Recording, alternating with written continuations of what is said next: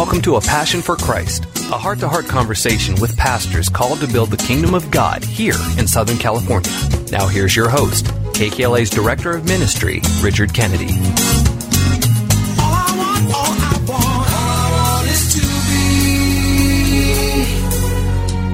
Imagine a country that's so small could, it would fit into Lake Michigan. In fact, this country is so small you get seven of it in the state of Florida. And yet it has one of the greatest histories and a future history that the world will ever look to. It's called Israel. And today, on A Passion for Christ, we're going to be talking about the nation of Israel and the influence it has around the world and has had around the world with Pastor Gary Derechinsky from Beth Ariel Congregational Church over in Canoga Park. Gary, welcome.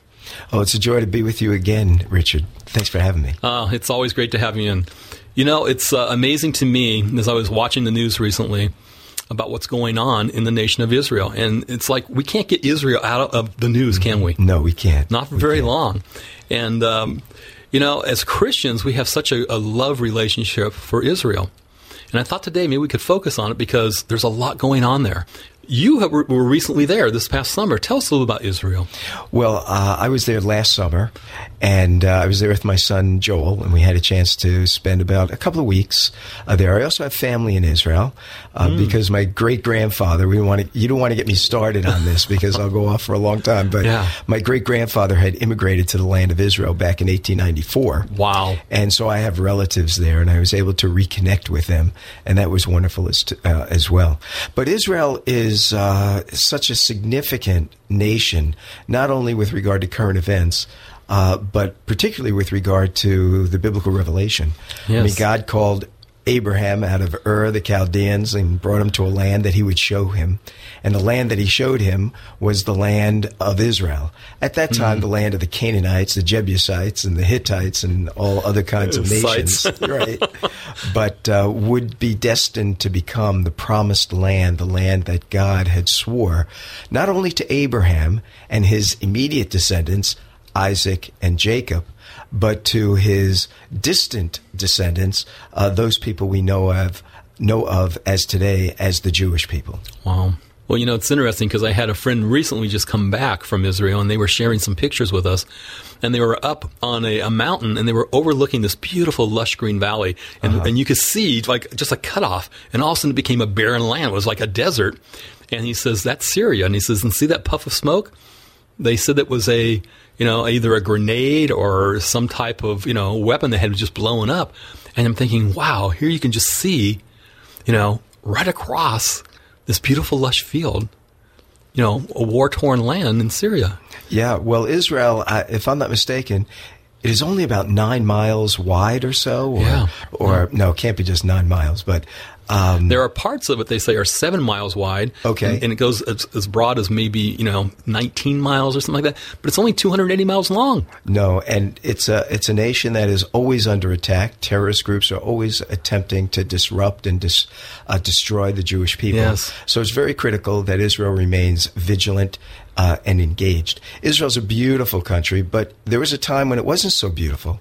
You know, the reason why Israel is the kind of country where uh, individuals want to go and to visit and mm-hmm. to enjoy uh, is because of its Jewish presence. Right. Uh, before the Jewish people, there was always a Jewish presence in the land, but before uh, the Jewish people came in larger numbers during the first Aliyah, for example, in the late 1800s, and then subsequently uh, into the 20th century. Uh, Israel was a barren wasteland. The land around the Sea of Galilee was r- just riddled with uh, mosquitoes. It was a swamp. It was a place where there was high infestation of malaria.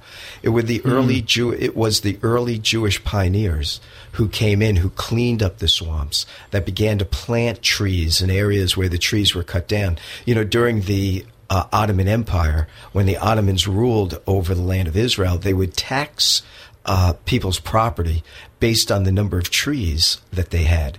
So everyone would cut down their the trees. trees. And when they cut down the trees, it changed the whole ecological system. Mm. Uh, mm-hmm. it changed uh, the irrigation um, systems, all kinds of things went imbalanced in the land of Israel. But when the Jewish people came in, started replanting trees, started establishing the kibbutzim and farms, and brought water in, uh, the land began to produce uh, greatly. And today it's a uh, a modern democratic society in the midst of a sea of of Arab uh, intolerance. Mm. And uh, so your friend and all of us can enjoy going there uh, because of what the Jewish people have brought to the land, and that by the grace of God. Well, if you just tuned in, it's Pastor Gary Derechinsky, and this is a passion for Christ, and we have the joy of talking about a very special place, Israel. And uh, we were just talking a little bit about the history of Israel, and, and and Gary, there's such a great tie-in to the Christian community because of Christ. Mm-hmm, and uh, you said you've got family members there. Tell us a little bit more about Israel and, and how it ties into Christianity and, and, why we have such a love for it today.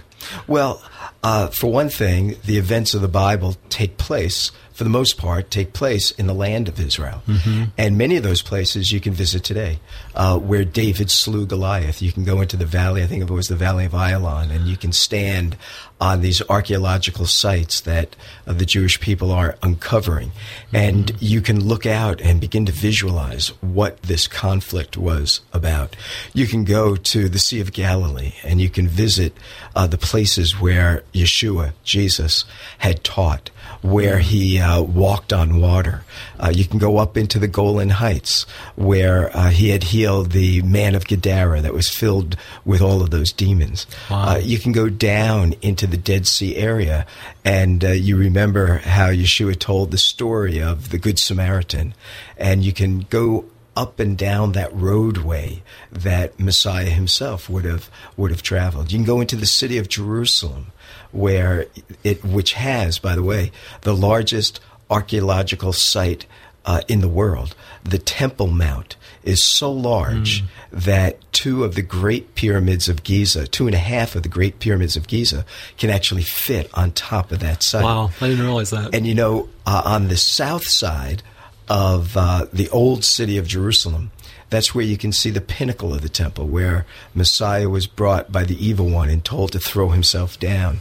And there are these steps that archaeologists have uncovered that lead up to the Temple Mount, where there are uh, enclosed archways where the people of mm-hmm. the Jewish people would have mm-hmm. gone in and out of the Temple Mount uh, to worship. And those steps that have been uncovered undoubtedly were steps that Messiah himself had walked on when he entered uh, into the Temple Mount to uh, to worship. Hezekiah's tunnel is right outside oh, wow. of the Temple Mount. The old city of David is right outside. It makes me want to take a tour. You know, yeah. You, you, think we're plugging a tour, but we're not. We're just talking about the right, history of Israel. Right. Well, you got me started. Yes, it's, you know, it's, it's hard to stop. well, we know we ha- we know there's this great history in Israel, but we also know there's a future that's going to take place. And, and, and, as I was watching the news uh, last week, I, I, saw something on Fox that just blew me away, and it was this, you know, treaty and this new um, alliance that Russia and China have put together.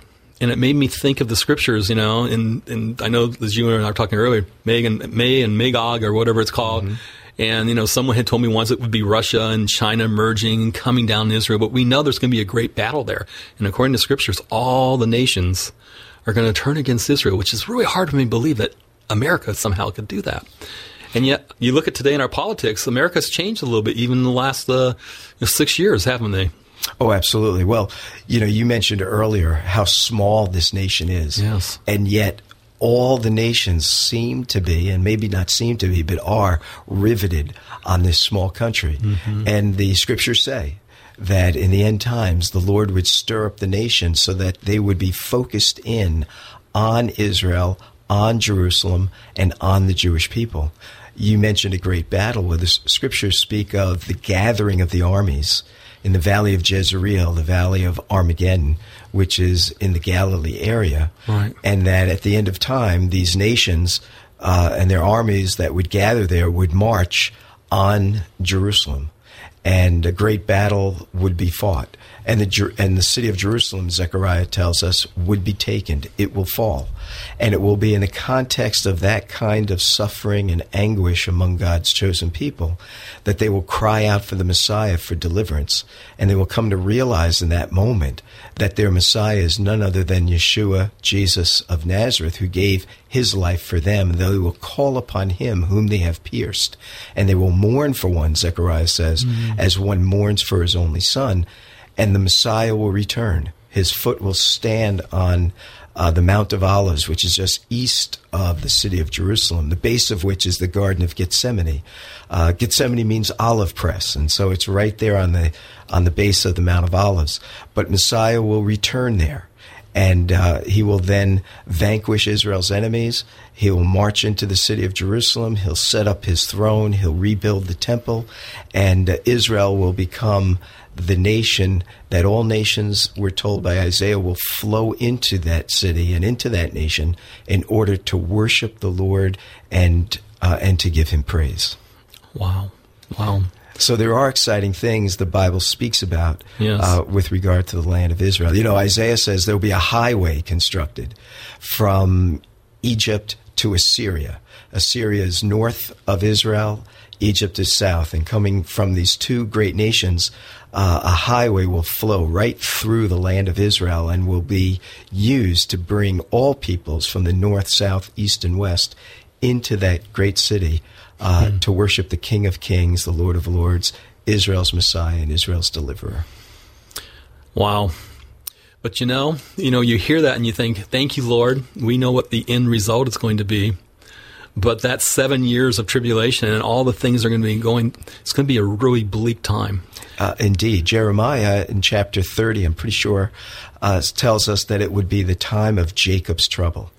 And Zechariah tells us that time of Jacob's trouble uh, is meant to bring a struggle and tribulation, as you say, upon the Jewish people in order to refine them. Zechariah says, as gold and silver is refined, so that at the end of that time of suffering, uh, Israel will be the kind of righteous nation that God had intended her to be mm-hmm. uh, from mm-hmm. the very beginning. Mm-hmm. And Zechariah tells us that because of God's refining work in their uh, hearts and in their lives, Zechariah says, Ten men from all the nations will grab the coat of him that is a Jew and say, Let us go with you, for we have heard uh, God is with you. You know, in the past, individuals would grab hold of Jewish people uh, not to bless them, no. but to harm them. And yes, anti-Semitism is a uh, a very insidious uh, problem in our world and has been over the centuries. But when Messiah comes, and all of those uh, wrongs are righted, mm-hmm. then they will mm-hmm. look upon God's chosen people not as an enemy. But rather as emissaries of the living God. And let's say, hey, we want to go with you mm-hmm. because mm-hmm. we know God is with you. We know He dwells among you. We know He has changed you and transformed your lives yes. and has transformed your nation. That's why Isaiah says uh, that can a nation be born in a day? I know many refer to 1948, but it's really looking forward to the time when God restores his people, not only physically, like he did in 1948, bringing them back into their land, but he will restore them spiritually, so that, as Jeremiah says, chapter 31, they shall all know me, from the least of them to the greatest. Hmm. Well, if you just tuned in, I'm Richard Kennedy. This is the Passion for Christ, and that is uh, Pastor Gary Derechinsky. He's the congregational leader of Beth Ariel, which is a messianic congregation. It's a, a ministry that reaches out to people from Israeli faith, letting them know who their real Messiah is. And it's such a wonderful ministry, and uh, we'll talk about that in a few minutes. But, you know, you, when you were sharing about all nations, you know, verging on Israel. And when I think of Israel today, I always think of it as this peaceful place still where we can go as Christians and, and see our, our, our, Christian roots. And then when I saw these pictures recently and, you know, the puffs of smoke and thinking, wow, Syria is just right over there. And there's so much turmoil in the Middle East. And here's Israel, this little haven in the middle of it and how they survive. It blows me away. And then I look how small it is. And yet there are still Jews going to Israel, aren't they? They're mm-hmm. still looking for a place of exodus, a place of, of, refuge. And you and I were just talking about, you know, what's going on with Russia, you know, right now is causing people to want to exodus the Ukraine to come over there, isn't it? Oh, absolutely. Um, let me just say that while there's a lot of turmoil that swirls around Israel, mm-hmm. when you visit Israel, and I've heard this time and time again, yeah. uh, people before they go they're forewarned you're going into a you know an area that's sort of a hotbed of mm-hmm, of mm-hmm. Uh, violent activity. but you talk with individuals who've been to Israel, they come back, they say, never saw any of it, yeah. never uh, felt any uh, safer than when I've uh, when I've been there. Um, and that it uh, is not a dangerous place to go to. And in fact, it's a very beautiful place. It's a wonderful place. The people are really uh, terrific, Yes. and um, and you'll experience. Uh, the place where all of these wonderful things had take, had occurred in the Bible, but yes, uh, many Jewish people continue to emigrate or immigrate to the land of Israel. In fact, today uh, there are more Jewish people in the land of Israel, over six million, close to seven million, than any other country. Uh, that also tells us where we might be on this prophetic timetable. You know, for many years, most Jews lived in the United States, over six million.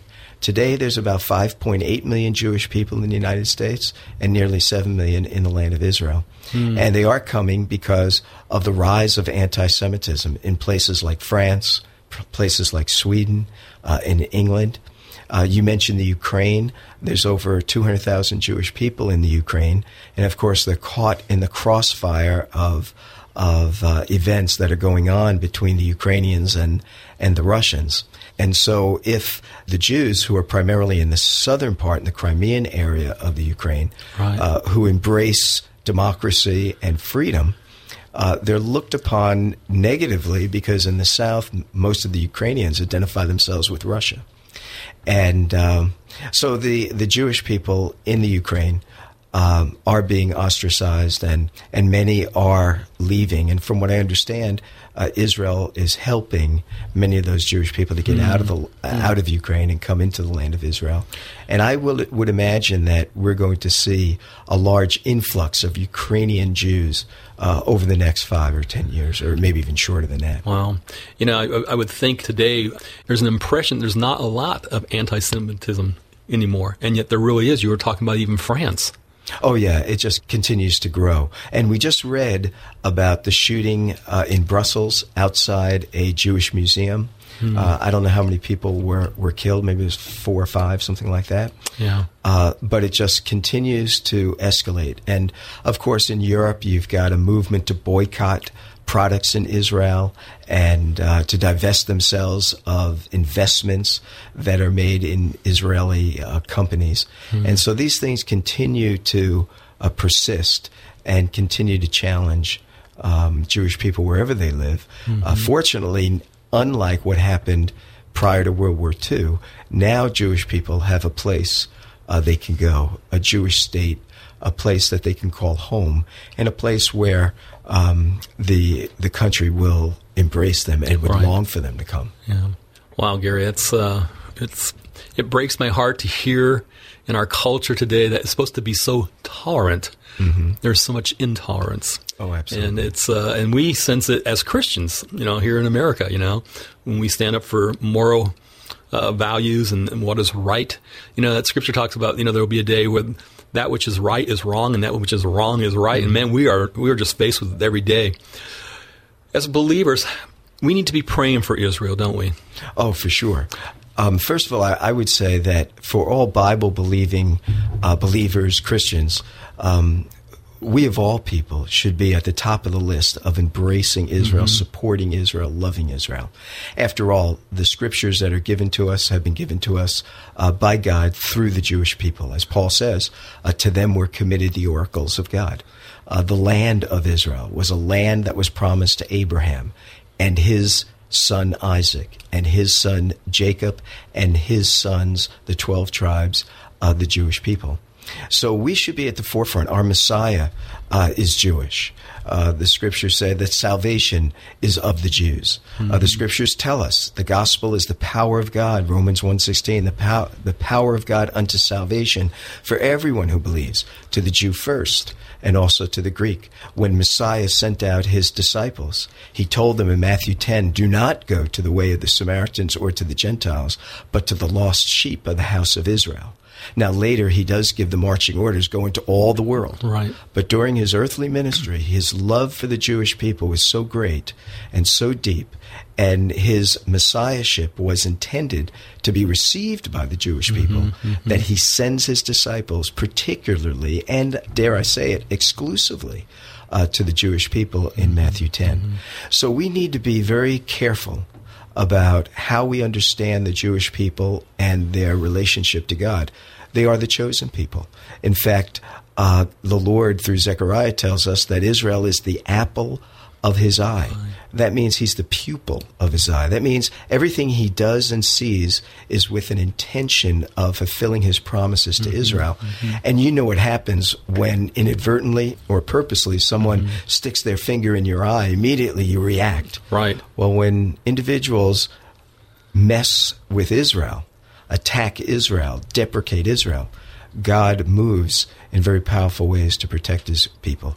But if I can just say one last thing. Yeah. What can we as believers do for Israel? Yes. If I can just mention a, a couple of things very quickly. Absolutely. quickly. That was my next question. So great. Well, number one, they can visit the land. Uh, tourism brings a great deal of economic support to Israel, and it will bring a great deal of uh, strengthening to one's faith to see these places. No longer are they distant places. Now you begin to see the events and why they transpired the way that they did when you're there. So you can visit Israel. Mm-hmm. Uh, secondly, we need to be aware of the current events. There are a lot of things being said against Israel that we oftentimes do not think about deeply enough, and we have to be very careful. There are Christian groups out there that are advocating pro Palestinian uh, postures and are uh, raising questions about the legitimacy of Israel's right to exist and their right to the land of Israel. We, as Bible believing Christians, if you will, uh, need to stand against those kinds of movements. Movement. No, oh, I'm sorry. No, no, no. But where can we find information like that, Gary? Where can we educate ourselves? Are there websites? Are there ministries? Absolutely, on the internet. If you um, if you type in uh, certain ministries, for example, Ariel Ministries, um, Chosen People Ministries, Jews for Jesus. These organizations have links for information on these kinds of pro Palestinian Christian groups that are distorting the truth of the scriptures with regard mm-hmm. to what they mm-hmm. teach about Israel and its relationship to the Jewish people, and are promoting um, Palestinian distortions of mm-hmm. what's going on in the land of Israel and what the Israelis are like. Oh. Uh, another organization that would be interesting to connect with is a group called Volunteers for Israel okay. in which you pay for your way to go over, but then you work with the Israeli military uh, to do things that would uh, free the Israeli um, soldiers from having to do like clean tanks and uh, provide mess kits and medical garb and things of that sort. I can just see a young uh, youth group getting very excited about going over and doing that type of ministry. I'm not sure what the age yes. this would be, but it'd be a great place. And, and we need to, if I just say one last thing, yeah. Uh, Psalm 122, verse 6 says, Pray for the peace of Jerusalem. Yes. They shall prosper that love thee. Mm. Um, we need to pray for God's chosen people, and we need to pray for the land that He has given to them. Well, that's Pastor Gary Derechinsky, and he is the congregational leader of Beth Ariel over here in Canoga Park. And if you want to get a little taste of Israel, I encourage you to visit their church. When are your services? Our services are held every Shabbat, every Saturday morning uh, at 1030.